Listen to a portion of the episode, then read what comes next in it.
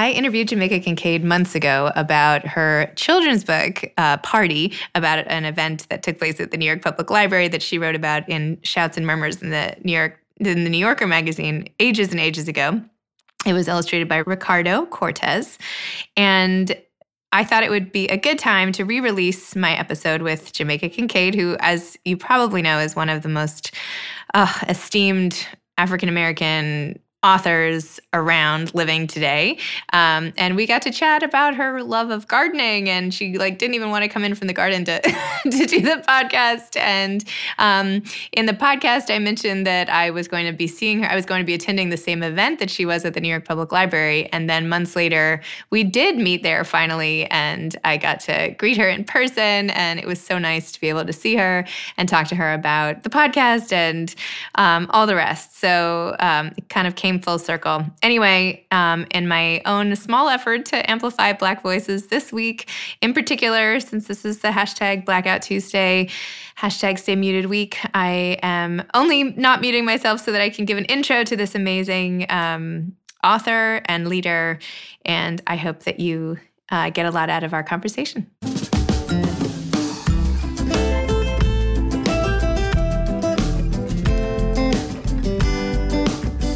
I'm Zibby Owens, and you're listening to the Webby nominated podcast, Moms Don't Have Time to Read Books. I am just beyond excited to be talking to the legendary writer, novelist, and professor Jamaica Kincaid today. Jamaica is most recently the author of children's book Party, illustrated by Ricardo Cortés.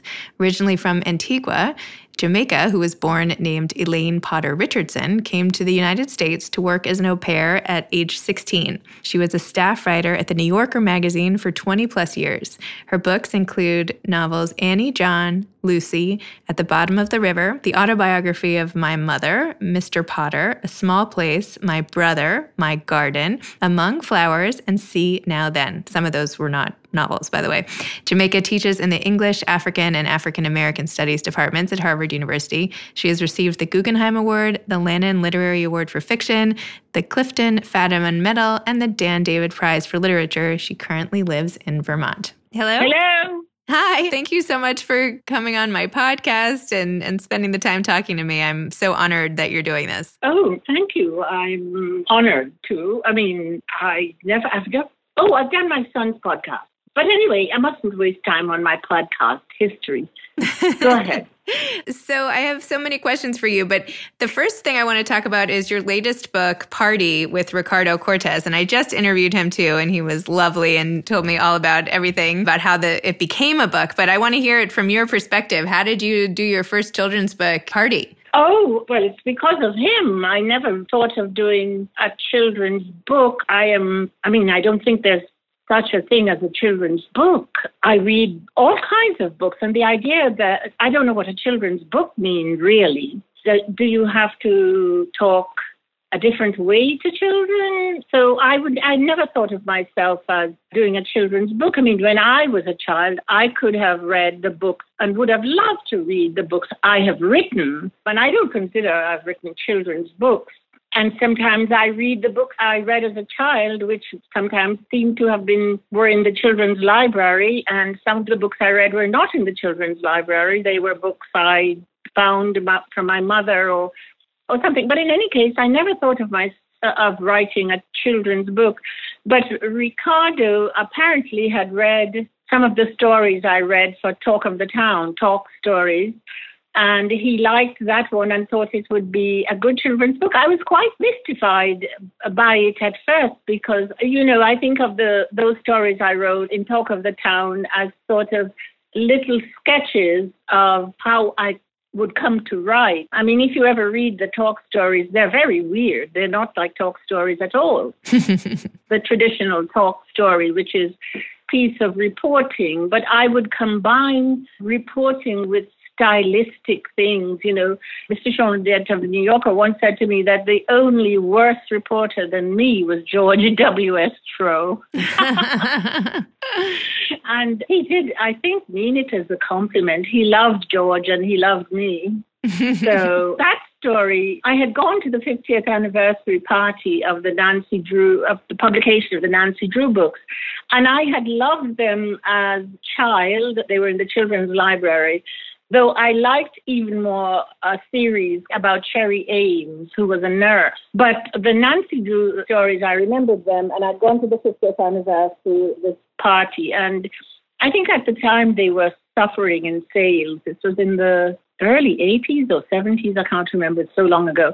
And so they gave gave this big party in an old house that was supposed to be a replica of something that Nancy and her friends would be trapped in after they'd gone to investigate some trivial something that seemed to be murder, but it made murder seem like a swimming party. anyway, he said he could make it, he would love to illustrate it, but I didn't do any writing. I think he may have edited it. I didn't pay much close attention to what he would do with the text so much as I loved his illustrations. I would buy the book just to look at the illustrations. They are beautiful. They're really, really beautiful. Really just tell evocative of such a time and place and they're beautiful of the library and they're really great. I must say I had yeah. to I had to read it a, like a couple times and I'm like, did I miss what the mystery of this was? So you were the one who was at this event. Can you give us like an inside scoop? What were they actually pointing to? That what did they see? Well, they would have seen how I wrote the story. If you read the story, is that I was making fun of oh how to say this because it's my interpretation, but I I was making fun of the whole what we now call I didn't have this word for it at the time, but what we now call white privilege, you know, mm-hmm. the idea of first of all of these well off girls who had, you know, lived comfortably someplace in New Jersey. They were white. They they had nothing in their lives really, and they would look for something wrong. And there was something never really wrong. You know, the wrong was an invention. You know, some peerless person with horses or something. And the party really was about nothing, you know, just trying to drum up sales to this really kind of sexist, racist story. I was making fun of, as I say, what we now call white privilege. But Ricardo could see another interpretation of that they would discover something which they would keep a secret and so he thought it would be, he would leave it up to the imagination of the child. What did they see? And should they go back and look for clues in the drawings? And I think how I read it from, from his point of view, the clues, but this is only because of my own obsession, the clues would be in all the flowers scattered around, and that what they see is some mysterious garden and if I were, as I say, I left it up to him, but if I were to rewrite it, I suppose I would have put in the mysterious thing they saw would be Montezuma's garden or something like that, or paradise or something, which would be garden related. But it's, that would be my interpretation, and it's up to the reader to say, well, what did they, what do you think they saw? When go go back through the pictures and what do you think they saw? A scene in which the people who are at the party made into angels, or, you know, because they're not very nice people if you look at them and the institution. So that, you know, but I, I really left it up to him. But, but in my story, I was making fun of the nothingness of that was in the books. It's supposed to be the stories that later become interpreted as some empowering of females or some something like that. I think empowering of female, uh, white females, because white women always want to do what white men do. I think that for them is the allure of equality. If men can kill six million people, why can't we do it too?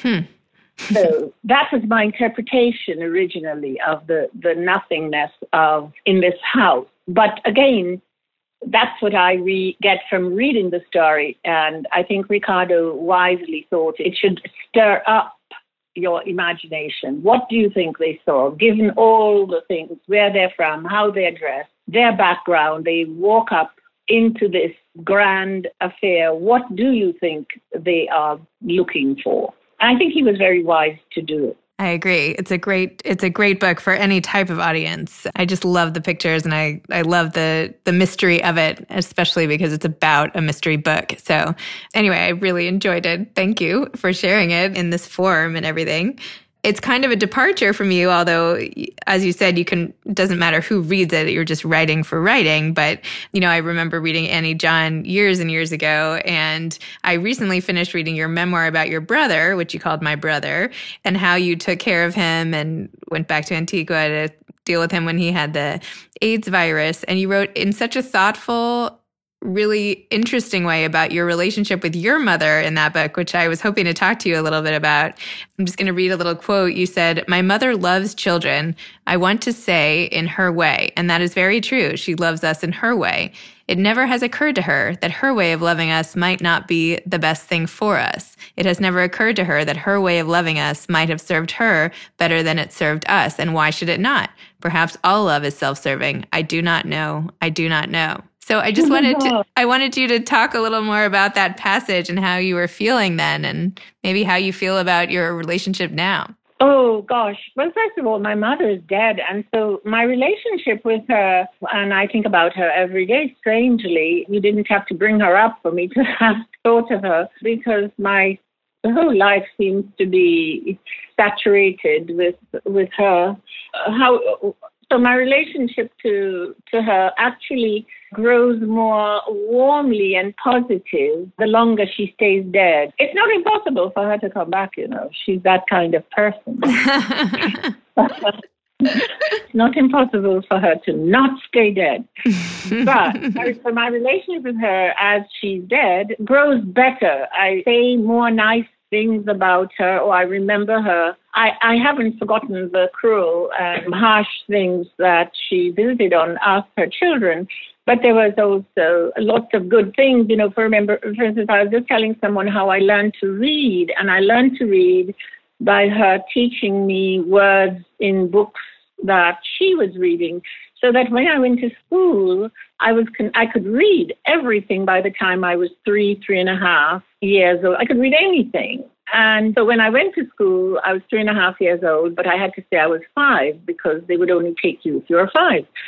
I was confronted with this thing called the alphabet. I'd learned to read without knowing there was something called an alphabet. And to this day, I still have a problem with vowels. First of all, the word vowel sounded, it's the va, you know, it sounded so amazing, vowels. And then, of course, the idea that it was just comprised of these five letters, which weren't even near each other A, E, I, O, U. You know, they weren't, it wasn't like ABC. They were far away, seemed far away from each other, and they were vowels. It took me a long time. I to say to this day, I still have problems with it. But it gave me feeling for words that, again, well, permeates my writing. I have a, a love of words, not all words, you know, I am very particular with them. I have a, a sort of affiliation with them that may not be good for writing, but they are very, it's a very pleasurable relationship, you know, to just think of a word for or to find the right word for to spend a year looking for the right word to go in the sentence. It's just incredibly wonderful. And so I owe that to her. So yeah, I have reason to, as she's dead and stays as, as long as she remains dead, to find uh, to think very warmly and positively of her. Does that answer your question? Yes, it does. Yes. and I didn't mean to imply, I, I knew she had passed away, and I'm sorry. I well, You're not implying anything at all. no, no, no, no, please. I hope I sound friendly and appreciative because I feel that way. But, you know, for, to you for doing this. No, of course. very kind. Of course. No, it's my pleasure. I thought it was so interesting in your book about your brother when you were growing up that you said your mother didn't like seeing you laying around reading and that she thought you were doomed to a life of slothfulness. And you said, as it turned out, I was only doomed to write books other people might read.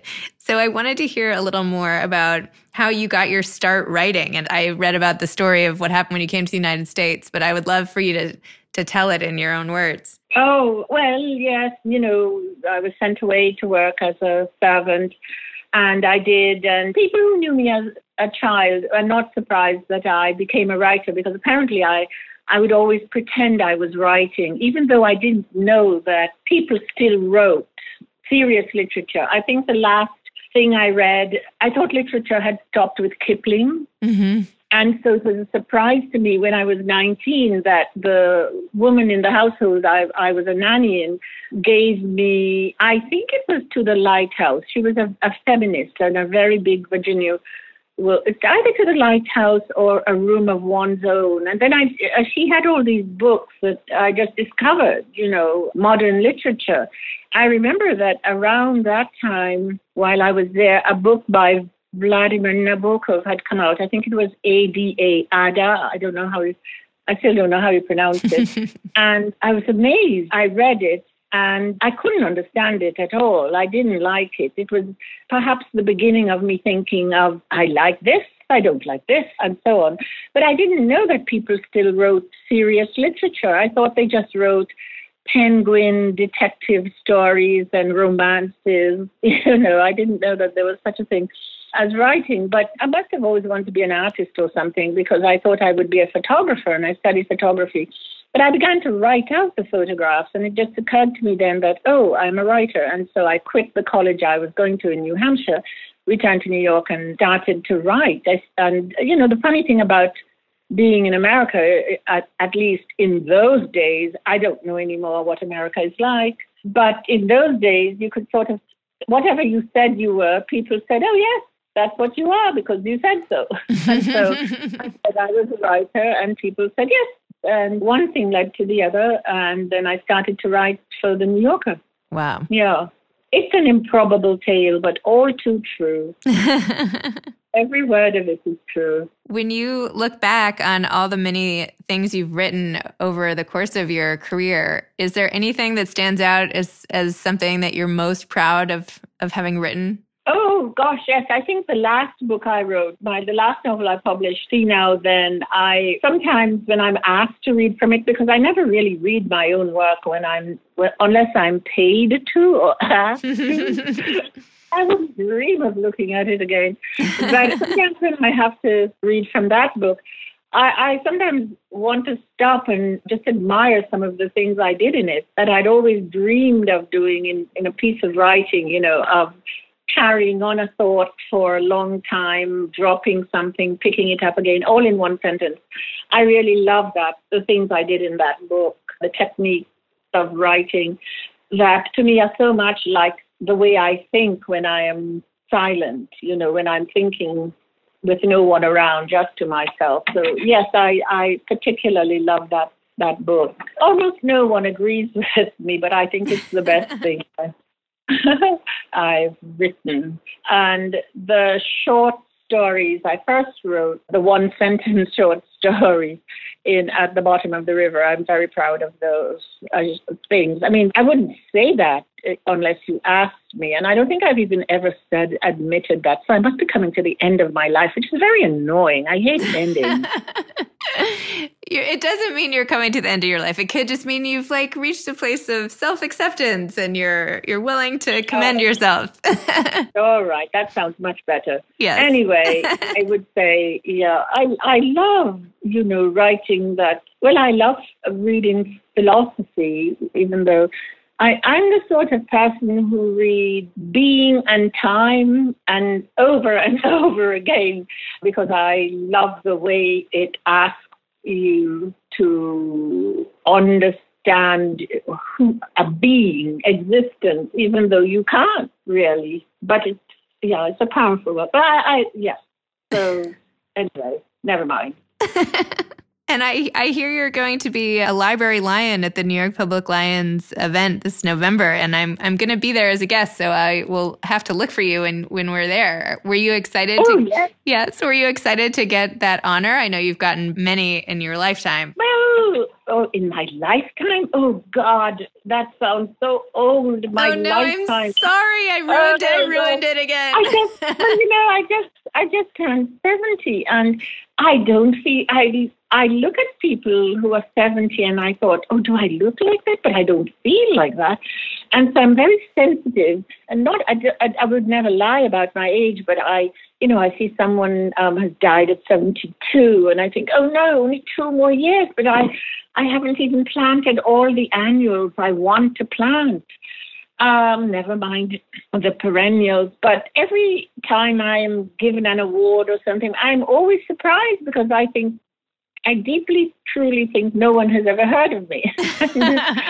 it's one of the ways I'm able to write what I write because I think, well, no one will ever read this. So I'll just do what I really want to do because no one will ever read it. So I think, well, no one has ever heard of me. Why would I be a literary lion? But I'm really quite thankful. I mean, and and, happy. You know, when I was little and I was given prizes in school, you'd have to wear your dress uniform and get up on the stage and curtsy, and everyone would clap. And so I find it sort of, well, really, everything wonderful that happens to me reminds me of my childhood, as does everything terrible.